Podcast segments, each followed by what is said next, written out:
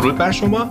من کامبیز کیامهر هستم و اپیزود 33 پادکست سریالی مأموریت در دوبی رو از پلاک 52 براتون روایت می‌کنم.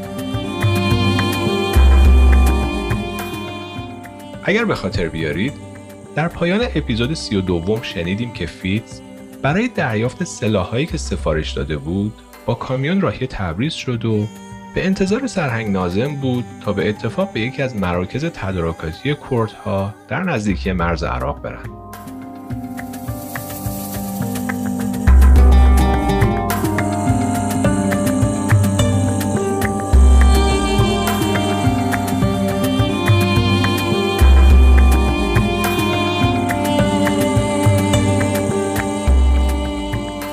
اسپانسر این قسمت از داستان شب خانم کاملیا آریا هستند. خانم آریا به اتفاق دخترشون در سال 2016 شرکت پرستاری در منزل آریان رو در ونکوور تأسیس کردند. اگر شما نیاز به خدمات پرستاری و مراقبت در منزل برای سالمند و یا کودکی دارین بهتون توصیه می‌کنم حتما با خانم کاملیا آریا و شرکت آریان تماس بگیرید.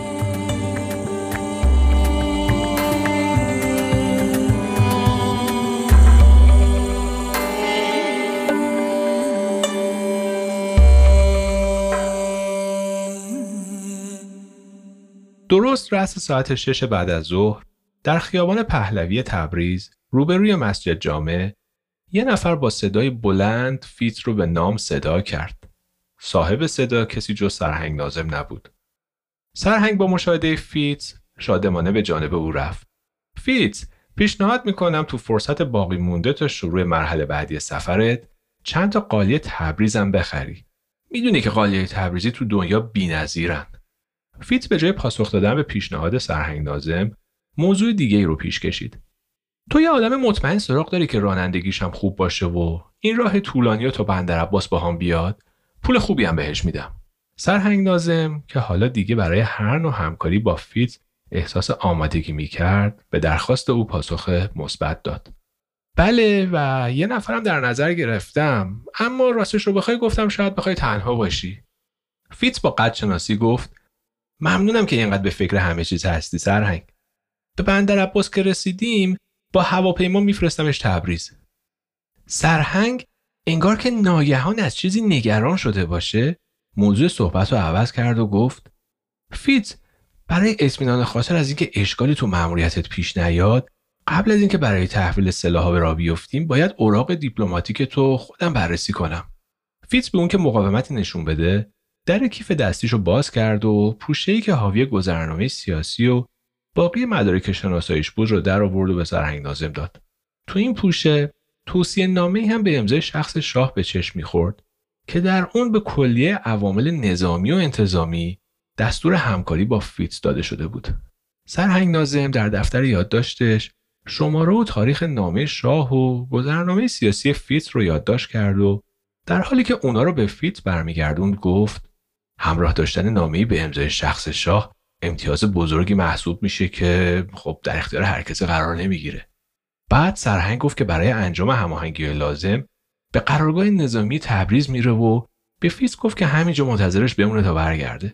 با رفتن سرهنگ نازم فیتز تصمیم گرفت برای خرید چند تخت قالی وارد یکی از مغازهای قالی فروشی بشه. می‌خواست از این قالی های زیبای تبریزی در طول مسیرش تا بندر عباس به عنوان پوششی برای توجیه سفرش استفاده کنه و بعدش هم که رسید دوبی چندتاییش رو برای خونه خودش نگه داره و بقیه رو هم به سپه و مجید جابر سوقاتی بده. این روزا رویای دستیابی به ثروت افسانه‌ای در دوبی فیت رو حسابی سرمست کرده بود. چهار تخت قالی اعلای تبریز خرید و اونا رو به دقت تو قسمت بار کامیون جا می‌داد. در همین موقع سرهنگ نازم به همراه یک درجه دار جوان ایرانی از راه رسید. سرهنگ به فیتز چشمکی زد و گفت مایلم گروهبان آرام رو به تو معرفی کنم. آرام یکی از بهترین راننده های ماست ولی انگلیسی نمی‌دونه که اونم مشکلی نیست چون خب تو فارسی خیلی خوب بلدی صحبت کنی. فیتز به زبون فارسی با گروهبان آرام سلام و احوال پرسی کرد و با او قرار گذاشت که علاوه بر پرداخت هزینه بلیت برگشت هواپیما از بندر عباس به تبریز مبلغ 100 دلار هم حق و زحمه بهش بپردازه. طبق راهنمایی سرهنگ نازم قرار شد گروهبان آرام فیتز رو بعد از صرف شام در مهمانسرای تبریز با کامیون به پاسگاه مرزی ارتش در نزدیکی شهر نقده برسونه و اونجا منتظر سرهنگ بمونن تا بیاد و ترتیب بارگیری سلاحها رو بده. همه چیز طبق برنامه پیش بینی شده انجام می‌شد. فیتس و گروهبان آرام تا رسیدن به نقده و پاسگاه مرزی راهی صعب و کوهستانی در پیش داشتن. فقط بخش کوتاهی از این راه دور و دراز از کنار دریاچه ارومیه میگذشت و بیشترش پرپیچ و خم و کوهستانی بود. گروهبان آرام با سراسر این منطقه آشنایی کامل داشت و برای همین در کمال خونسردی به رانندگی ادامه می‌داد. به جز روشنایی چراغ کامیون حامل فیتس و گروهبان آرام روشنایی دیگری در طول جاده به چشم نمی‌خورد. در حدود نیمه شب گروهبان آرام کامیون رو در برابر پادگان نظامی نزدیک شهر نقده متوقف کرد. محوطه اطراف پادگان زیر روشنایی نورافکنا چون روز روشن به نظر می رسید. اینجا مرکز اصلی تدارکات نظامی کردهای مخالف رژیم عراق در خاک ایران بود. کار تجهیز کردهای عراقی به سلاحهای آمریکایی از زمانی آغاز شد که مقامهای واشنگتن به توصیه سازمان سیاه متقاعد شدند که حکومت بغداد خط مشهای کمونیستی در پیش گرفته. حکومت شاه هم با مسلح ساختن کردهای عراقی موفق شده بود دست رژیم بغداد رو توی کشمکش خونین و پرهزینه در نواحی کوهستانی شمال اون کشور بند کنه. هدف شاه از این اقدام که با پشتیبانی آمریکا صورت می گرفت این بود تا با سیاست های توسعه طلبانه رژیم دست چپی عراق مقابله کنه و اونا رو از اندیشه دست اندازی به کشورهای همسایه منصرف کنه. دقایقی بعد گروهبان آرام کامیون رو به درون محوطه پادگان مقابل در ورودی یکی از انبارهای اسلحه هدایت کرد.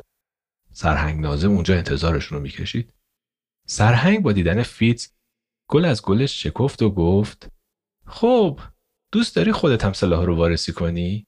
توپای M24 که می‌خوای ببری نوع نو هستن و هنوز از بسته بندی هم خارج نشدن. فیتز با رضایت سری تکون داد و گفت بدم نمیاد یه نگاهی بندازم. با گفتن این مطلب فیتز شروع به وارسی محموله‌ی سلاحها و مهماتشون کرد. همه چیز طبق دلخواهش آماده شده بود.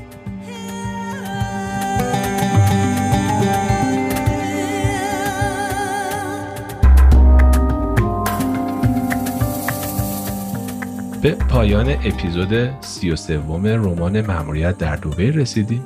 این داستان ادامه داره. ازتون دعوت می‌کنم شبهای آینده هم مهمان ما در پلاک 52 باشید و ادامه این داستان رو دنبال کنید.